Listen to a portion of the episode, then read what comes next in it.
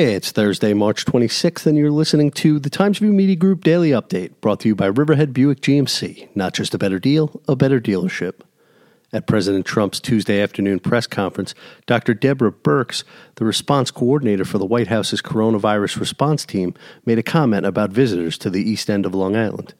Everybody who is in New York City should be self quarantining for the next 14 days to ensure the virus doesn't spread to others, no matter where they have gone, whether it's Florida, North Carolina, or out of the far reaches of Long Island, she said.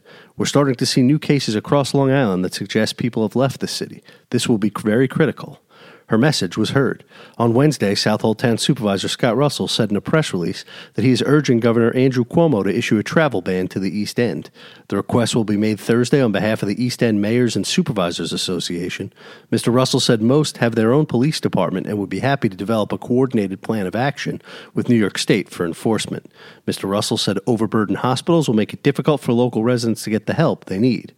The number of COVID 19 coronavirus cases continues to rise, with 2,260 positive cases reported in Suffolk, County Executive Steve Bellone announced Wednesday.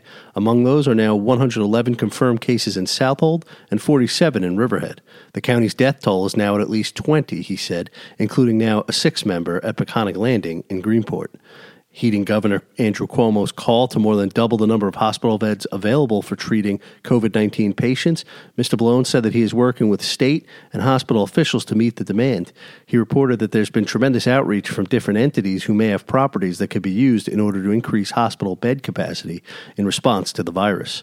Meanwhile, Governor Cuomo called for more support for New York from the federal government during his daily COVID 19 briefing Wednesday, asking the White House to send equipment and personnel here first. Calling New York a hotspot in the fight to stop the spread of the coronavirus, the governor urged President Donald Trump to consider a rolling deployment of ventilators and medical personnel first to this state before moving to other regions. New York State has now surpassed more than 30,800 confirmed cases of novel coronavirus. About 3,800 people are being treated for the virus in New York hospitals, with 888 in intensive care units. The governor also repeated his estimate that New York will hit its apex of need, the peak number of patients being treated in hospitals, within 21 days. To meet the anticipated demand, the state still needs to find a way to acquire 15,000 more ventilators and about 20,000 additional hospital beds beyond what has already been secured or is planned for. Expect sunny skies today with a high near 51 degrees, according to the National Weather Service.